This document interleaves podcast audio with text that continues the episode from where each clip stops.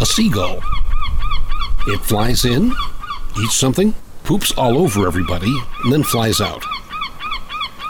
Some people think a seagull is like a consultant. We introduce ancillary revenues to the airline industry. But a good consultant can be a huge help to your business. For the person on the street, that is bag fees. You need to hire someone. Can you do it yourself? So if you're interviewing somebody, you really shouldn't look at Facebook. Should you do it yourself? And at the same time, that particular candidate shouldn't have their whole life open for the world to see either. Your computer is being stupid. So call a guy who can fix your computer from his house. Biotech companies, when they start up, they've got three or four people. They don't need an IT guy. They need someone to just come in, set up the servers, set up the network. That'd be crazy to have a full time guy to do that. He'd be bored to tears. How many times are you going to reset someone's Outlook password before you want to shoot yourselves? This is the language of business. A weekly podcast designed to inform and inspire entrepreneurs and anyone thinking about a startup. Learn about strategies that work and strategies that don't work. I'm executive producer Don Kelly. Our host is Greg Stoller, Harvard MBA and senior lecturer at Boston University Questrom School of Business. On this episode, we look at dealing with consultants. Here's Greg Stoller. Thanks, Don. Consultants are often maligned as being expensive hired guns that deal with your company at an arm's length. But on the flip side, you won't be a successful entrepreneur without knowledge in a critical business specialty. John Thomas is a managing director at LEK Consulting and has nearly a quarter century of experience as a strategy expert. And he's been credited by the Boston Globe as saving the commercial airline industry. John, welcome. Great to be here. So let's start with the obvious question What did you do that saved the commercial airline industry? Really, two things. The first thing is that we were instrumental in a lot of the consolidation that's happened in the industry. The merger between Delta and Northwest, obviously followed by the merger between United and Continental, and the merger between American and US Airways.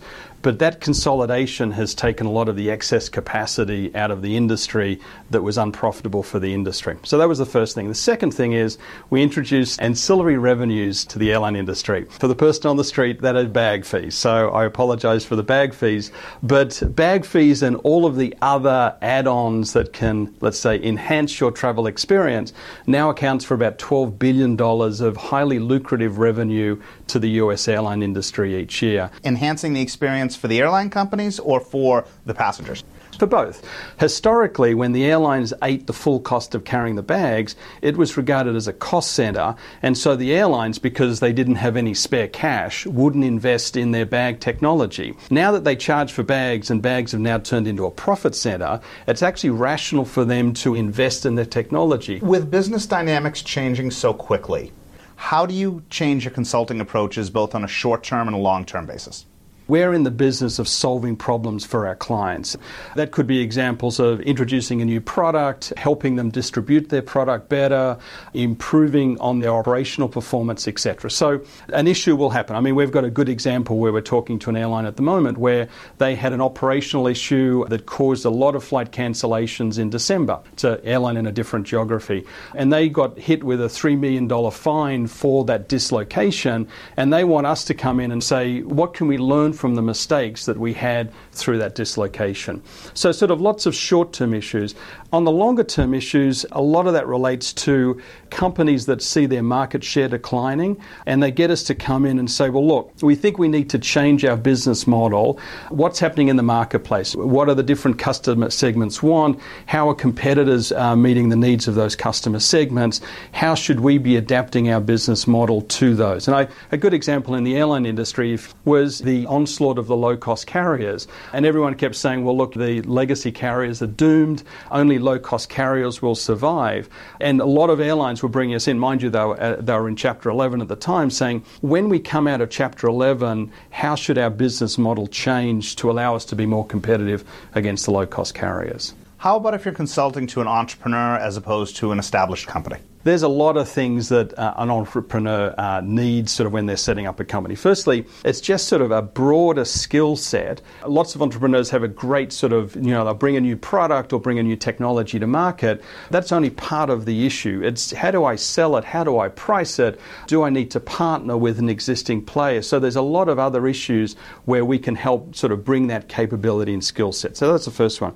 The second one is, Small companies just don't have a lot of resources, and you may have a short term need just to bring in uh, capability to help you. A good example is if you're a small company and you acquire another company, I need short term capability to integrate the acquired company into my existing company. So that's, a, that's another example. And then finally, in terms of the entrepreneurs, one of the things that we do a lot of is helping them develop their business plan. So, what market does this address? How can you grow the revenues of your concept or your product? What are the economics as you grow the, the product over the next couple of years? But importantly, put that into a business plan that they can then take to either a private equity firm or to their banks, etc. And because it's sort of got our stamp of approval on it, they actually have a much easier job in terms of raising finance for their business plan than if they sort of just go to a private equity firm by themselves.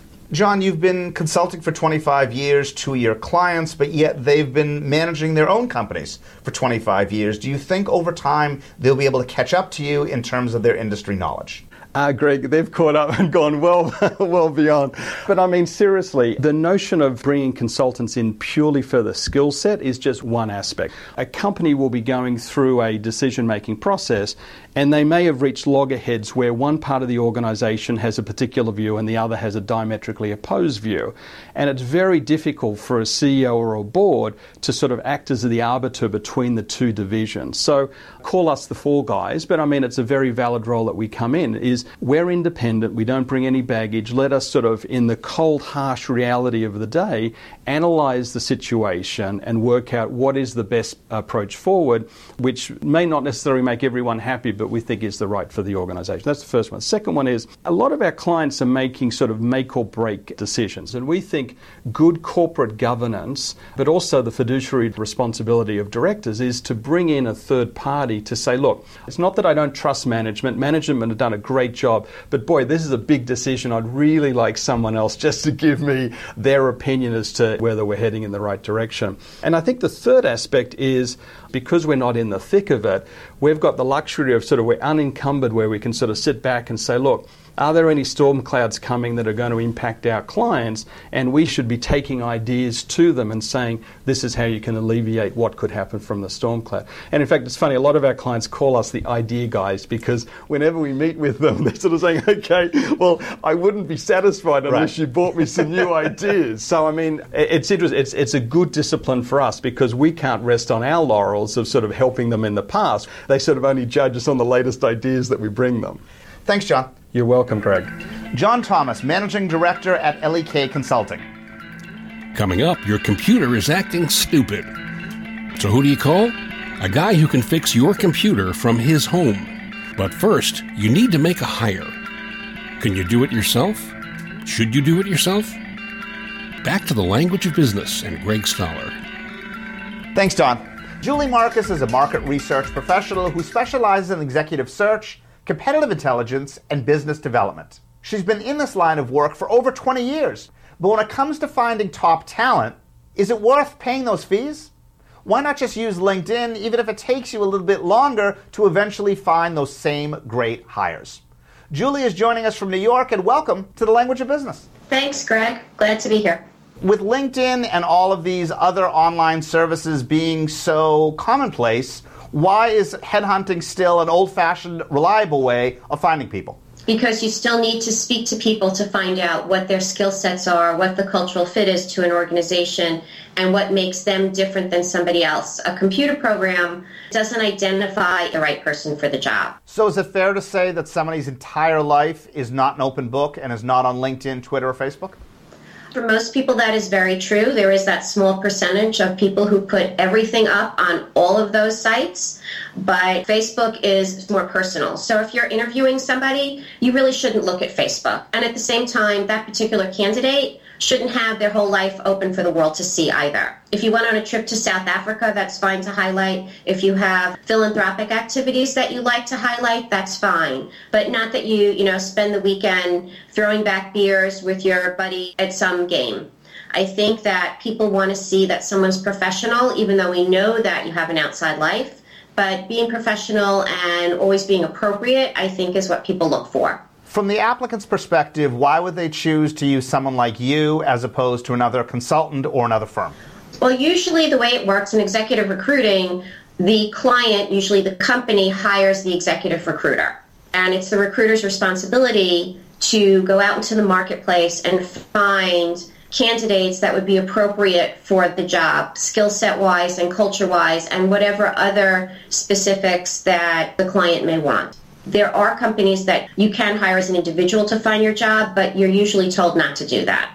It's a little suspect. The focus of this segment is companies using consultants. Outside of time concerns, could a company more effectively do its executive search or competitive intelligence on its own without needing to hire you or pay your fees? Many companies are making the financial investment to build their own internal executive search functions and their own business intelligence functions. They've made the financial commitment, the human capital commitment, there's buy in from senior management. There still is and will always be a need for executive search professionals because some companies don't want to do that or they really want to have a search that is really confidential and they don't want anybody internal to know about it. So it's really a mixed bag. I mean, there are several companies that do internal executive search quite well, and there are companies that are still figuring it out. For executive search firms, the value that they bring is that they're always out in the marketplace and they have a pulse on what's going on and what the changes are and who's doing what and the successes, the failures that are constantly going on in business. Internally, sometimes what happens is you're so busy on all your internal projects, you don't necessarily have the time or the ear to the ground to hear what's going out on the street. So I think it's important when you have an internal that you find the time to do and gather your information. But as the external, you provide a lot of value in that you know what's going on the street, you know all the people that are out there, and you could bring a different perspective to a search. So I think there are two answers to the question, and it's what a company feels comfortable with. If you're retained for your executive search functions or your competitive intelligence functions, what is your real value add to the process as a consultant outside of a couple of young people just doing twice as much work as you might be doing by using the internet? Well, I think the internet like everything else, they're just tools, and you have to be able to manage all those tools to get the best results. And it's knowing the questions to ask. And if you don't know, it's still trying to find out what is it that you don't know because we don't know everything. So I think it's really important for people to ask. You can search the internet, but it doesn't mean you're always going to get the right information from a valued source. A lot of people put a lot of things on the internet. Some of it is valid and some of it is not. How involved do you get with the process? The search firm will listen to what the client wants and then they will suss out what the priorities are for the job. Is there any kind of change that's going to happen in management? Is there any kind of succession planning that's needed? And all the particulars what's the volume they may be responsible for, their headcount, what's the organization looks like. So the search firm will help the client suss out all those details. From there, the search firm will then identify potential candidates, either for benchmarking purposes to see, you know, is this person right, this skill set, that skill set, or is there a specific school they like? And from there, the list is built from target companies, target candidates, people are interviewed, and then the list is dwindled down to a top couple, and then they're presented to the client. Does a company receive a partial refund if a candidate they hired that you sponsored doesn't last more than six months or a year? Most executive search firms, the fees are split into thirds. And there is that time period if someone does not last, it could be six months or nine months, and that search firm has to redo the search. Usually, there's no money given back. Thank you, Julie. Julie Marcus from New York, who's an executive search specialist. Still to come, a guy who can fix your messed up computer from his home. When the language of business continues. Our sponsor is Art Lifting. If you have a small business, or even if you run a Fortune 500 company, you can uplift the look of your office with Art Lifting. Art Lifting has over 1,300 artworks in a variety of styles and prices. You can buy them or rent them and switch them up on a rotation every month or so. But wait, there's more. All of the art lifting art is by artists who are homeless or dealing with disabilities. So you not only brighten and uplift your office, you're helping local communities across the USA. To learn more and view the collection, go to artlifting.com. You're listening to the Language of Business look at dealing with consultants. One more time, here's Greg. Thanks, Don.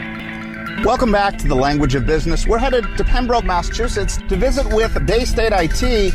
They offer services they believe are better than what you'll get in most in house IT departments. And most of the work can be done remotely, so you don't even have to leave your office in order to get your computer fixed.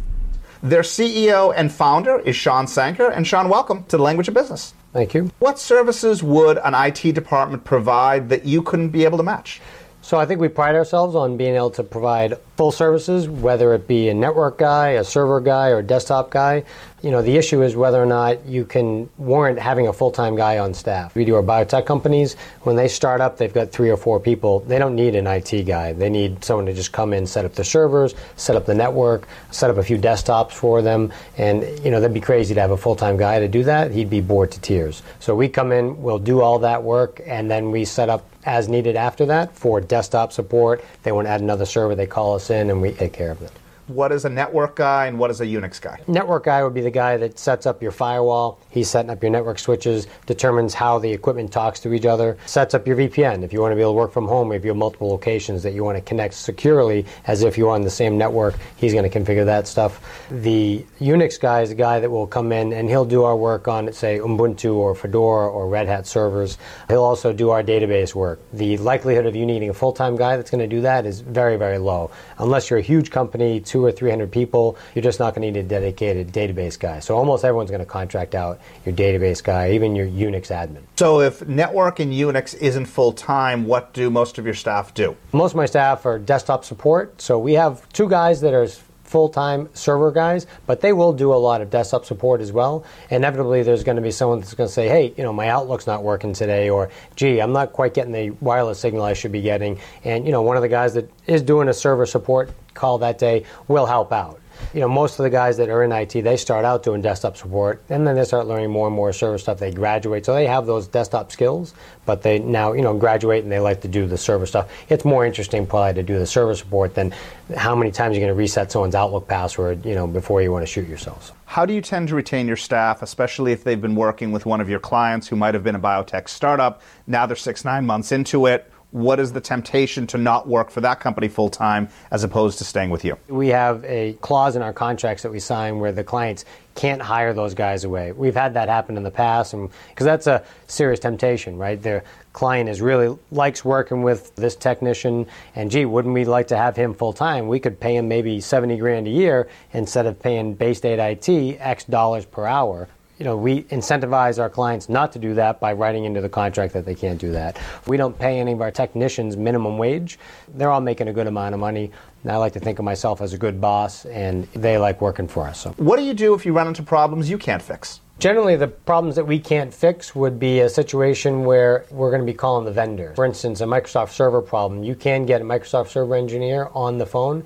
Now, granted, you have to pay per service call for that, but if there's something that we can't fix, we're usually calling the hardware vendor or the software vendor. In your business, did you ever hire a consultant? We've run our business from day one off of QuickBooks for Mac. In the beginning, we didn't know how to use QuickBooks. I'm a computer guy that knows how to use the operating system. I know a lot about the hardware. I know how to install an operating system. But as far as you know, setting up billing and setting up the appropriate categories where expenses have to go in, I had no idea. So I had to hire a consultant for that, and he was able to train us on how to do that. And then we'd have periodic visits to make sure that we were doing the right thing. If you have to purchase software products or pay for service calls or even hardware products, is that something you absorb, or is that something that's automatically passed on to the client? If we have to pay for software in the form of, say, data recovery, do data recovery, that's a software that we'll purchase, and that's just built into the cost of doing business. Uh, if we're purchasing software that's going to go on the client machines, clearly we're passing that cost on to the business that we're working for. Realistically, there's not too much that we have to buy, except for maybe our remote control software that we, you know, we pay a yearly fee for that, and that's just built into the business. It's not too much money. We're talking about maybe a couple thousand dollars a year for that remote control software describe what remote really means. Outside of hardware repair, can everything be done remotely, or is there some stuff that you need to be there in person for? There are some things that we'll do remotely. A lot of things that pile up, we'll usually send someone on site because we will like to get them on site to go from Jim to Jane to Sally to take care of all the issues. It's a little easier than trying to call the user, get a remote session started if we're going to work for four or five people in the organization that day. But for simple things, you know, resetting a password, helping a user find a button that they can't seem to find, you know, I can't tell you how many times you say, no, click there. Well, do you see up there? And if I can take over your mouse, I'm able to show you very quickly, oh yeah, here's the checkbox that you were missing the check. How would you differentiate Bay State IT from other companies that are doing similar things also as part time IT consultants? I like to think that we've chosen technicians in the industry that are very personable. So you get a lot of people that they want to shove their IT perspective and their rules down your throat. Clients don't really want to work with someone that's making them do something that maybe they don't want to do. You can gently prod them, you can give them best practices, and then work with them on a compromise of how they want to work in their own environment. What are your three to five year goals for Bay State IT as the CEO and founder? We've just added a fifth full time employee. Uh, goal would be to get up to about 10 people, I would say, in about five years, and to grow the business. So my son's about 16. He's expressed interest in taking over once I get to retirement age. So growing the business to a point where he'd be able to take over and you know have a nice flourishing business. Thanks, Sean. You're welcome. Sean Sanker, CEO and founder of Bay State IT here in Pembroke, Massachusetts. Thanks, Greg. And that's our episode this week. You can find links to all the people and companies we've interviewed on the show notes. We now have downloads in 40 countries. Welcome to Paraguay, or in Spanish, Paraguay. And in 32 states. Welcome to Kentucky, the home of bourbon. We appreciate the support. If you subscribe and leave a rating on Apple Podcasts, it'd be a huge help. Thank you. Our director is Mark Mandel. Social media by Jennifer Powell of ExcellentWriters.com. Consulting producer is Helen Tierney of Happy Accident Productions. Audio editing and voiceover by yours truly. Special thanks to Mike Carruthers of SomethingYouShouldKnow.net. For Greg Stoller and the entire team, I'm executive producer Don Kelly. Happy New Year, and thanks for listening to The Language of Business.